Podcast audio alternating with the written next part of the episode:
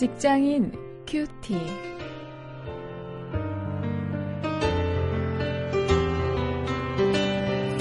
여러분 안녕하십니까? 1월 27일 오늘 창세기 29장 15절부터 30절의 말씀을 가지고 오늘은 노사 관계를 한번 생각해 보겠습니다. 각성해야 할 사람들, 이런 제목입니다.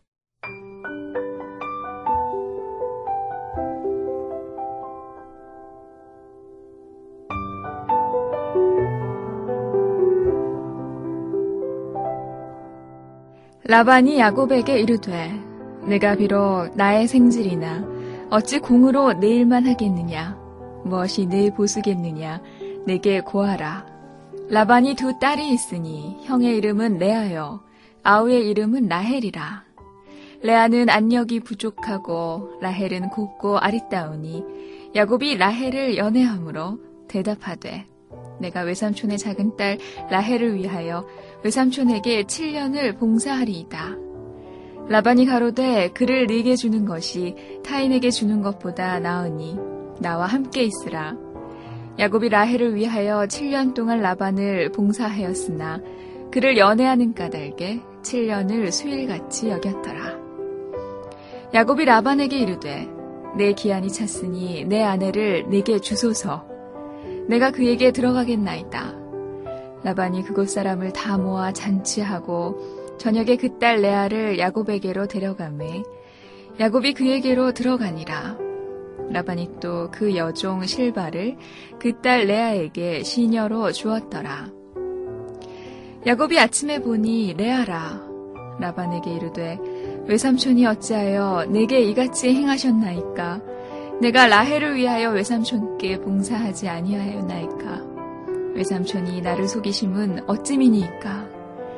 라반이 가로되 형보다 아우를 먼저 주는 것은 우리 지방에서 하지 아니하는 바이라. 이를 위하여 7일을 채우라.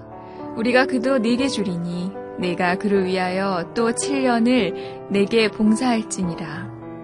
야곱이 그대로 하여 그 7일을 채우매 라반이 딸 라헬도 그에게 아내로 주고 라반이 또 그 여종 빌하를 그 딸 라헬에게 주어 시녀가 되게 하매 야곱이 또한 라헬에게로 들어갔고 그가 레아보다 라헬을 더 사랑하고 다시 7년을 라반에게 봉사하였더라.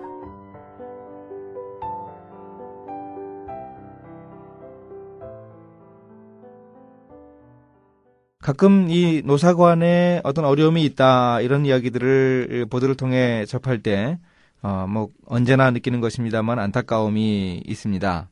결국 해결이 되었다 하는 것을 보면 서로 양쪽이 적절히 양보해서 해결하는 것을 보는데요. 오늘 우리가 살펴보는 이 본문이 노사관계의 어떤 그 가장 기본적인 구절이 아닐까 하는 생각을 합니다. 야곱과 그의 외삼촌 라반과의 관계입니다. 이 야곱은 자기 집안에서 형과 아버지를 속이고 도주했죠. 결국 외삼촌 라반의 집까지 도주했는데 거기서 조카 야곱과 라반의 관계는 외삼촌과 조카 사이라기보다는 오히려 노사 간의 입장으로 보입니다. 사실 라반은 딸을 팔아서 야곱의 노동력을 착취했죠. 이 딸과 결혼시켜주는 그런 대가로 7년 동안이나 이 조카의 노동력을 공짜로 착취한 그런 고용주가 바로 라반이었습니다. 거기에다가 라반은 야곱에게 이 라헬과 결혼시켜주겠다 이렇게 약속을 해놓고 이 신방에다가 레아를 들여보내는 그런 파렴치한 짓을 저질렀습니다. 그러면서 이제 우리 동네에서는 이렇게 하는 게 관례다. 이 동생이 언니보다 먼저 시집가는 경우는 없다. 이렇게 둘러대기도 했죠. 그리고 이제 다시 라헬과 결혼시켜주는 대가로 일주일 잔치를 이제 끝난 후에 그 다음에 이제 다시 라헬과 결혼시켜주면서 그 이후에 7년 노동력을 이제 얻게 되었습니다. 참 라반의 계획이 의도적이었던 그 증거를 27절에서 분명하게 볼 수 있습니다. 이 라반이 얘기합니다. 그도, 그러니까 라헬이죠. 라헬도 너에게 주리니 네가 그를 위하여 또 7년을 내게 봉사할지니라. 이렇게 노동자를 기만해서 더욱 착취하는 어떤 사용자의 모습이라고 할까요? 이런 모습을 우리가 라반에게서 볼 수 있습니다. 그러나 따지고 보면 이 노동자라고 할 수 있는 야곱도 어떤 인과응보 라고 할 수 있습니다. 사실 이 파렴치한 악덕 고용주로 인해서 노동자는 붕괴할 수밖에 없죠. 야곱 자신도 이런 일을 당하면서 자신이 전에 저지른 일 때문에 또 괴로웠을 것입니다. 이중고를 겪었을 것입니다.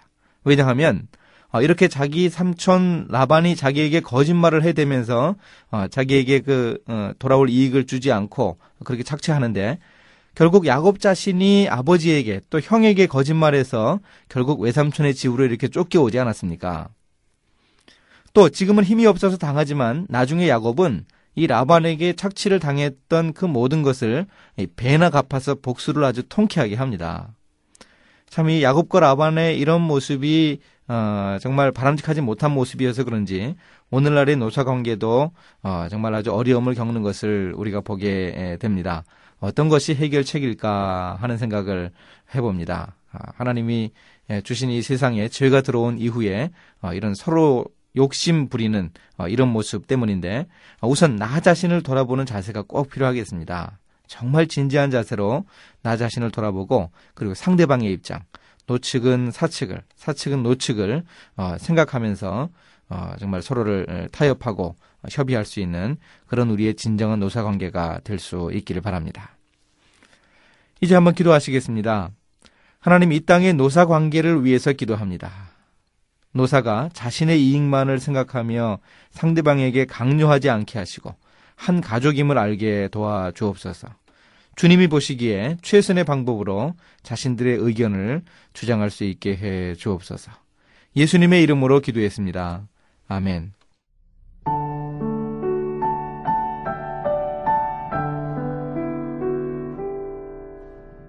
노동 영화로 잘 알려진 제르미날에는 일 안 하고도 많은 돈을 버는 부자들에 대한 증오가 사무쳐 있습니다. 그래서 부자들의 식탐과 방탕, 불륜과 같은 탐욕적인 모습을 다각도로 조명합니다. 그에 반해 못 가진 자들인 탄광 노동자들은 생존을 위해서 어쩔 수 없이 파업을 합니다. 자, 그렇다면 만일 못 가진 자들이 돈을 손에 넣을 때 균등한 분배와 사회 정의가 이루어질까요? 이 질문에 대해 영화 중에 한 대목이 답해줍니다. 한 노동자가 거액의 복권에 당첨되었습니다. 그는 임대업을 해서 평생 놀고 먹으려고 하지요. 못 가진 자들도 부자가 되어 호의호식하려는 욕망을 가진 것은 부자들과 같다는 것입니다. 라반과 야곱은 어떨까요?